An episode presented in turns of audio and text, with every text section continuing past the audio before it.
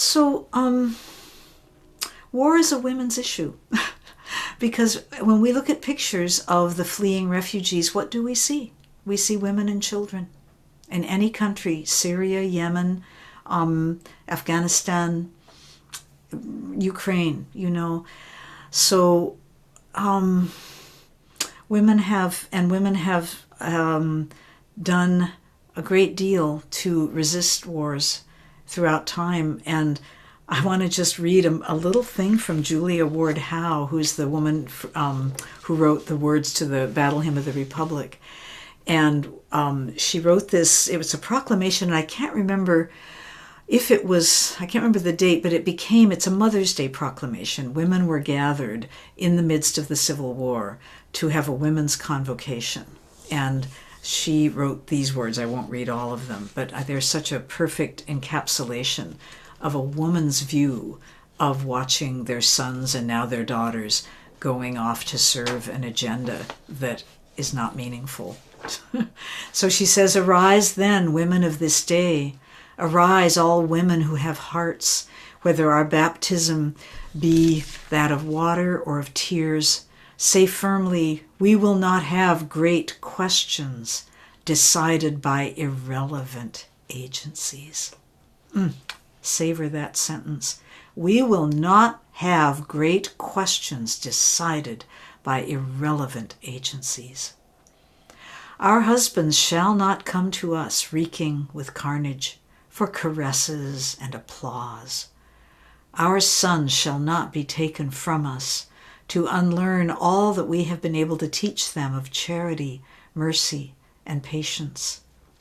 We, women of one country, will be too tender of those of another country to send our sons to slaughter their sons. As men have often forsaken the plough and the anvil at the summons of war, let women now leave all that may be left of home for a great and earnest day of council. And there's more, but you can look it up. It's Julia Ward Howe. And I was also remembering the wonderful Greek play Lysistrata um, by what, what's his name? I can't think of his name right now, but it was written by a man. But it is about women who are just fed up with the Peloponnesian War and the endless killing and ongoing, you know, tug of war and power struggle. And so Lysistrata, I believe it is, suggests that the way to get the men to stop is to refuse to have sex with them. And this is you know women just using the power that we had we have and the power in those days. And it's um it's it's a great story um how they how they did that and more. Um so I'll be and, and I'm going to save this for a few minutes but I'm going to talk about the women of Liberia who resisted a civil war there and um, ended it. And I visited, I've spent time with them when I was traveling, and I may have talked about them before, but they will inspire us with how women draw on their innate power the power of the mother, the power of men, speaking to men who've been raised by mothers, and in Africa anyway, have been tuned to listen to that voice. You do not not listen to your mother in other cultures, many other cultures. So we'll, we'll get to that in a minute. But I just want to say a couple of things about war. For me, war is an expression of the three poisons greed, hatred, and delusion. It is a systemization of hatred and the greed of wanting other people's land, other people's resources, other people's oil, other people's grain, whatever. But it is that wanting to appropriate and, and grab what has not been offered. Um, Ukraine has not offered themselves to this to this situation. This is so greed, hatred, and then the delusion, the delusion of believing that you can perpetrate suffering and violence on another people, reap the rewards you hoped you would get, and not have consequences. The delusion that you are separate, it is really an expression of the delusion of separation, that one can, as an individual or an entity, take power and leave others with less power and think that there's no karmic consequences to this. And so when we look at a war like what's going on now, the practice of looking deeply, which is what Thich Nhat Hanh articulated so beautifully, is look deeply at the causes and conditions that create a manifestation. And you may know he, he has these teachings about a cloud and how a cloud is a manifestation of all these causes and conditions temperature, moisture, heat, cold, um, wind. And then, if you take it a little deeper, the melting polar ice caps, the burning drought in the Sahara Desert, the robbery of the rainforest so that the oxygen is changing. All of those things are factors that somehow manifest with all the conditions align into this beautiful cloud or this not so beautiful cloud. And that that is looking deeply. So if we look deeply at any conflict, and war, Ukraine and Russia is a great example, and we look beyond this moment to the histories of each country, the generations past, who has been occupied, who has been invaded. Russia suffered horribly during World War II. You know, they're still recovering from that. Um, the, th- the threat of the idea of the Ukraine moving closer to NATO is terrifying. There's just the more one looks deeply with compassion, the more one understands that these manifestations are eruptions out of history, out of historicness, and that they're impermanent too. Remember that the nature of reality is that everything is always changing because the causes and conditions are always changing. Um, Putin thought, we believe, people believe that Putin thought he was going to go in and it was going to be quick.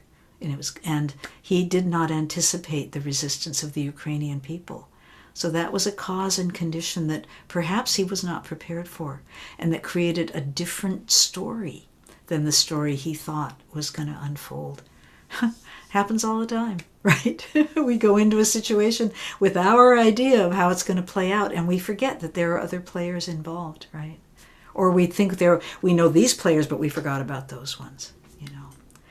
So uh, that is one view that one understanding I have of war is just it's a it's a su- supremely delusional individualism. It's not understanding interconnection, and that if I do this, there will be these other outcomes that may affect me in ways I hadn't anticipated. It's sort of the the I don't want to say the dark side of interconnection, but it, it is just one of the truths of it. What goes around comes around. And then there's um, the um, the Buddhist uh, Buddha, Buddha's view of war. I, I, did a little bit of reading about uh, what what he had to say about violence and, and war, and it's complicated. I think I could sum up Buddha's view by saying it's complicated. He's, Buddha was not a pacifist. Um, non harming is not so simple. Non harming is not so simple. In fact, I'm going to do a whole Dharma talk about, about harm and how complicated it is in a few weeks. But um, the Buddha's way of slicing this was that a war, a, a, an aggressive act is always wrong. That is never, never acceptable. But resisting violence and invasion to protect family, to protect country, to protect village is an honorable act. It's not, it's not required, but it is a acceptable act within a Buddhist framework. And in fact, a, a quote here, it is neither good nor righteous to stand aside while innocent people are slaughtered.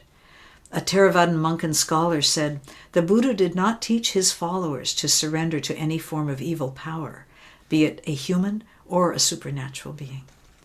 So, what the Ukrainian people are doing with their uh, resistance, largely nonviolence, is part of a practice of non harming because the harm that would be done to their people, their families, their way of life, their very sense of integrity and humanness um, would be sacrificed by submission, by just a, a, a rolling over, you know. So Buddha, uh, there were two, two stories of two different conflicts that the Buddha tried to intervene in. They were between warring tribes within the, the ancient Nepalese tribal systems. And one of them, he did persuade the two, quote, leaders to, uh, to, to stop. The other one, he did not. He failed, so to speak. And the way he framed that is so interesting to me because he, and helpful, because he said he attributed his failure to the karma of these these tribes, these people, this whatever, the karma that could not be stopped. The karma that could not be stopped. There are causes and conditions manifesting that have so much power in them that sometimes they cannot be, you know, whatever that is. They, they, are, they are going to play out. It doesn't mean they get the last word. It just means that sometimes our efforts are absolutely noble and absolutely right on in every way, and they still may fail. They still may fail. And what, what is important to remember is that we need to weigh our actions on behalf of peace and justice, not on the basis of, did I get the outcome I wanted? Because we don't always get the outcome we wanted, at least not when we wanted it. But we need to weigh it, and this is what the Buddha teaches in terms of our intention. In terms of, is there hatred in our, my heart? Is there a, a, greed, a greed, a grasping in my heart? Is there a dismissing of the other person's humanity? That is not right action. You know. Some situations are just beyond direct intervention, and yet if our intention is correct and compassionate, then the action is is enough. It is not. It is enough. It is more than enough. Buddha talks about the um, the importance of feeling connected to other humans, even as we may be resisting them, even as we might be hurting them. For this, uh, I think of a mother who perhaps hits her husband over the head with a frying pan to stop him from beating the children. I mean, you know, this is complicated. There's harm and there's harm. And yet it's what's what in the what's in the heart makes a huge difference. And the karmic load, the Buddha says, is less. There is still karmic impact if we harm others out of good intention for the protection of other life. But it is not nearly as intense as if we aggressively, greedily, hatefully go into an attacking mode. So when I think about women, I'm going to get my guitar here. You know, I I feel like women historically throughout time have been for whatever reason, however much biological, social, it's it's hard to un- untangle all that. It's complicated. That's my favorite phrase.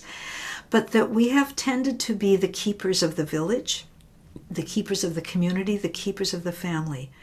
Those who tune in, who listen, like uh, like um, Kuan Yin and Tara, who hear the cries of the community, who hear the child who is not being attended to, who hear the elder who is left alone, who hear the, the, the anguish of the young men who don't know how to find their way. And women have been the balancers, the weavers, the, um, the ones who seem to understand that consequences are real.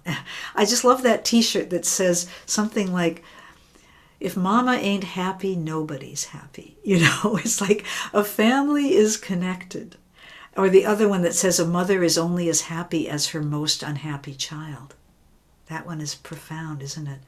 And I feel like as a woman that this is true of the world. Like my happiness is very tied up in the happiness of the rest of the world. And I think this is true for all beings, but um, there's some way in which we are more, perhaps more porous, more, more less, fewer filters, fewer barriers, and and feel that interconnected and more. I don't. It's it's difficult. It's um tricky to to generalize, but I'm just going to say that as a as a description of what we women bring to this situation of delusion around separateness. So this is a song I wrote before I went on my international travels to meet with women in Asia and Africa to learn about power. I wanted to learn how they had so much power in their communities with so little economic resources. So, in honor of International Women's Day. These hands have caught a newborn baby daughter. These hands are gently closed, the eyes in death. These hands have. Oh, sorry, I have to think for a minute. I got distracted by the something. I'm going to just start over. These hands have caught a newborn baby daughter. These hands have gently closed the eyes in death. These hands have sifted flour and poured the water. Kneaded the dough for daily bread. These hands have woven many colors, held the plow, chopped the sugar cane, signed petitions, held the gavel, knitted up what's come unraveled, lifted up the crying child, and eased the pain.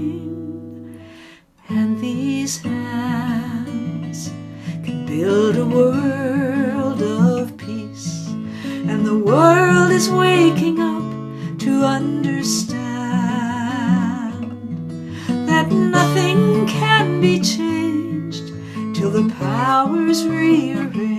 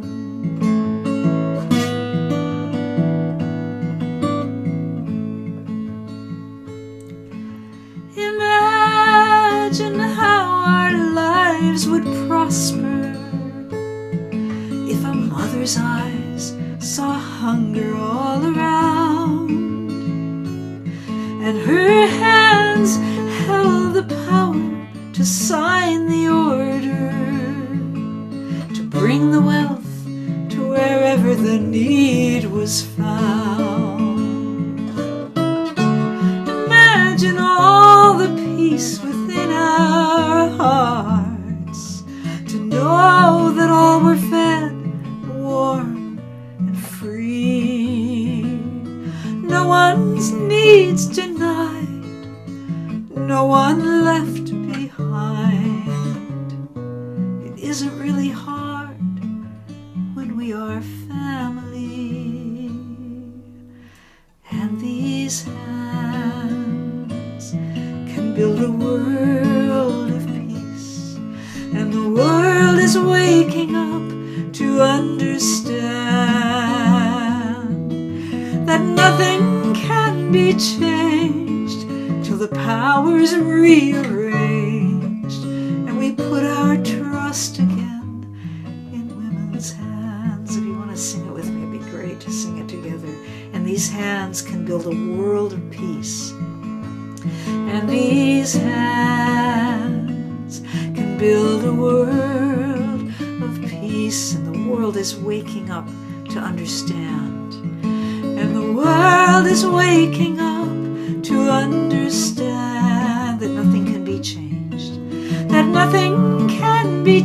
changed till the power, till the powers rearrange. And we put our trust again in women's hands. And we put our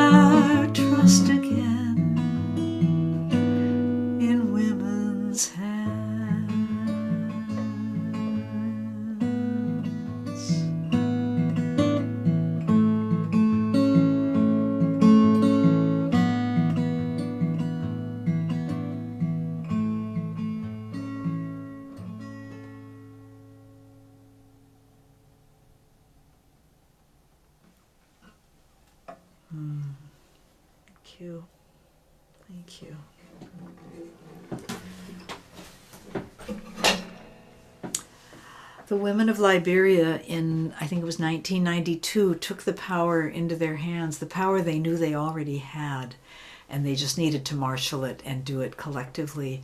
This was after several years of civil war. The dictator was Charles Taylor. He was a narcissist and um, mad for power and uh, pretty out of touch, pretty sociopathic. And then there were so he was doing his thing and then there were warlords in different regions who also were scrambling for power. So it was a full-blown civil violence of tribe against tribe village against village boys who had grown up you know in separate in villages near each other being taken away as child soldiers and fighting each other um, it was bloody. It was um, just it, villages just being overtaken and rampaged, uh, women and girls raped, um, again, boys taken away to be soldiers. And um, a woman whose name I'm, I wish I'd remembered to look it up, very well known name, you'd probably know it if I said it.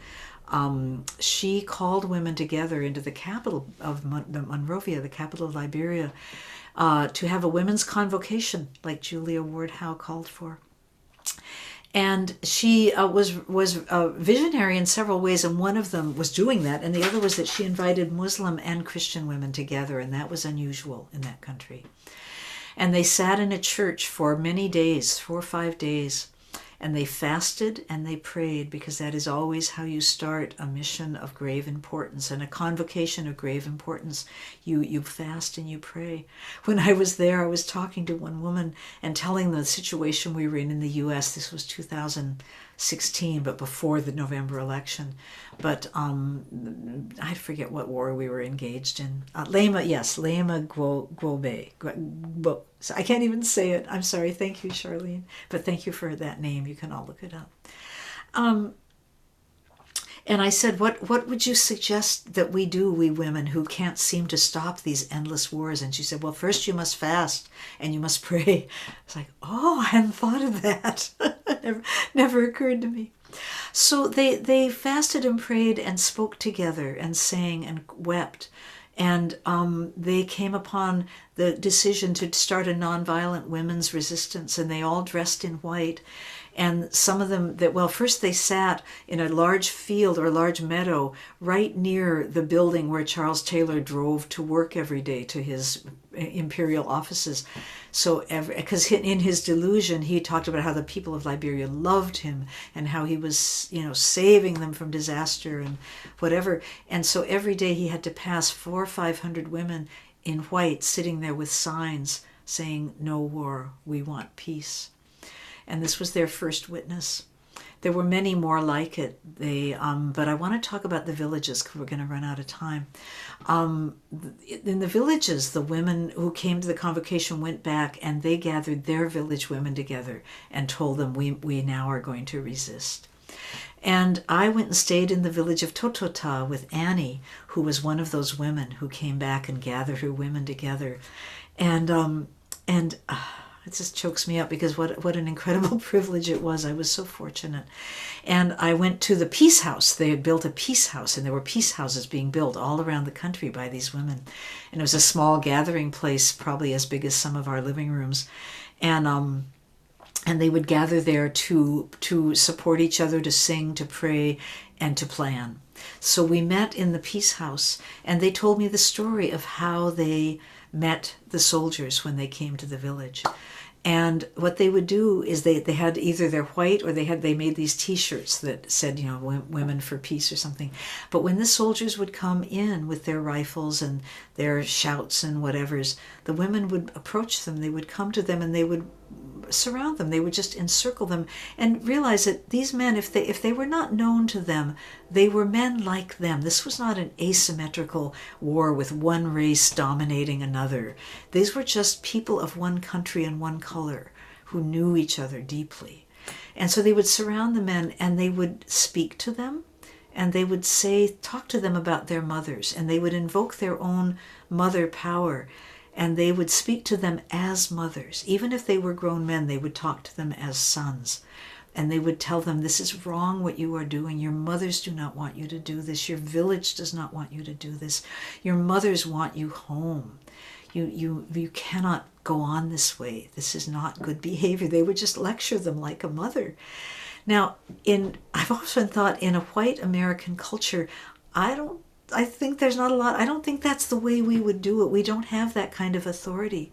But in the but in the culture of Liberia, the mother had tremendous power. You did not cross your mother. And so they were listened to.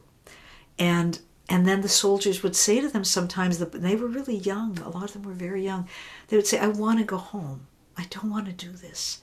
But if I go home like this, I've been in the bush for six months, I've been in the bush for nine months, their hair is out to here, their clothes are filthy, you know, they're carrying guns. I say, I can't go home like this. How can I face my people looking like this, knowing what I've done, even if they don't know what I've done? And the women had a disarmament center not far away. They would say, "Come with us," and they would take them, and, and they would say, we, "We'll take your guns. You just leave them with us. We'll take care of them." And they gave them showers, and they cut their hair, and they gave them fresh clothes, and they restored them to the look of just a, a boy from the village or a man from the village. And this gave them a pathway home. It gave them a pathway out. You know, they would also sing to them they would surround them and they would sing the songs from their childhood, the songs that reminded them of who they were. And there's a beautiful description. I have a video of it, but I, I, don't have time to show it to you when the women were telling me about this, where she talks about how the, the boys were weeping and hugging the women, and they were dancing and they were singing together. And it was really like calling somebody back to sanity out of delusion, just the delusion of war. I'm sure there were many times when things were much more um, difficult and painful, and, and maybe, you know, th- this is a beautiful story, and I'm sure it wasn't always as neat and tidy as I make it sound because I'm sort of summarizing. But this was women just evoking this deep power together. And um, they also, um, going back to the macro level, hundreds of them went to the imperial grounds when there were supposed peace talks going on among warlords, Charles Taylor, etc. But it, it, wasn't going anywhere because they were posturing. They were holding on to their little fiefdoms, their little power, their little whatever, and nothing was happening, and the women were just fed up. And so they closed all the windows of the building, and then they circled it. They made a human chain around it and said, We will not open these windows you know, until you sit down and seriously make peace. And I believe they also threaten to take their shirts off, which in at least some parts of Africa is an act of shaming of the man, not the woman. An act of shaming if a man sees an uncovered woman who is not his wife. This is a, a, a pollution. It's actually a pollution for him, and he has to be um, ritually washed and this and that and the other. So, anyway, they, they just brought out their quote big guns. And they were successful. They were successful. So, I think the last thing I want to say is that the reason we practice, and Ajahn Chah says this, Ajahn Chah, the, the great teacher of the Theravadan tradition, of the forest, Thai forest tradition that so many of the Spirit Rock teachers and Western teachers have been taught by, he says the reason we practice daily in these small ways is that so so we will be ready for the big moments the big moments. And the women of liberia were facing a big moment and they were ready because of the fasting and the praying and the cultural roots that they drew on. So we too in our own way can cultivate a readiness by practicing equanimity by which and equanimity very much is very much linked to me. This is a whole other piece i could i didn't have time to talk about to looking deeply. Because when we really see how everything is arising out of these deep connections and out of the flow of history it doesn't mean we just sit back and say all right then just let it roll you know? But it does mean that we can understand there's a before there's a now and there's an after. That we're living in a verb you know, war is a noun, oil is a noun. You know these. You know what I mean. But but really, Putin is a noun. but they're not really. None of this is nouns. It's all verbs. It's all causes and conditions moving through, and that is where I find equanimity and in the clarity that that can give us and the calming of our reptilian brain so that we're not, you know. The beginnings of wise understanding arise. We begin to see more clearly. We begin to cultivate wise view and wise understanding, and that leads to wise action. And wise action, again, is not figuring out just the right thing and then that'll do it, you know. Do you ever do you ever kind of tear your hair out wondering if you should be out marching or home writing petition, writing postcards, or um, going to a monastery and practicing for six months. It's like, what's the rightest right action? It makes you crazy, you know. And the truth is that again, it's not about outcome. It's not like if I just get the right action, then we'll get the right outcome. No, we we really align think we just align with what our truth is and what our capacity is. Some people are so good at marching, some people are so good at getting arrested, and some people are so good at making phone calls, you know, and calling legislators or calling voters. And some people are just. There was a wonderful story of, of on the march one of the big marches on Washington where 100,000 people came in I don't know how long ago, it wasn't that long ago. And um, a lot of the local people in DC, in churches and in, in peace communities and whatnot, got the idea that when people arrived on all these buses, they were going to be hungry. So they had these huge sandwich making sessions. They made 50,000 sandwiches and met people at the buses as they arrived. That's right action, right? That is right action, wise action. So I encourage us all to just remember that this practice that we're doing is not self indulgent, it's not private, it's not personal. It is um, liberatory. It is for the liberation of all and for the clarity to know what our wise action is, and then the courage, the virya, the bravery, the energy to do it, to just do the next right thing. So I'm going to stop thank you so much for listening. And um, I'd just love to hear any of your comments or, or thoughts or, or questions. I keep seeing this picture on the internet of strollers lined up on the train uh, station platform yeah. by the people who live there for the use of refugees who arrive with their children. Ooh. So it just says you know, women know what women are going to need and they do it. Right. They right. go ahead and do it. Yes. I thought that was just so beautiful. I hadn't heard that. Oh, I had heard of people standing where the refugees are coming in in this Germany, I think, with big signs saying one room. Like I have a room in my house, come with me. 2 mm-hmm. rooms. It's very moving. And close to what you said too, they they greet Russian soldiers and send them home to their moms. Yeah, yeah. Yeah. Beautiful. Yeah. Thank you. God, what a wonderful image that is. Yeah. Thank you for listening. To learn how you can support the teachers and Dharma Seed, please visit dharma dharmaseed.org slash donate.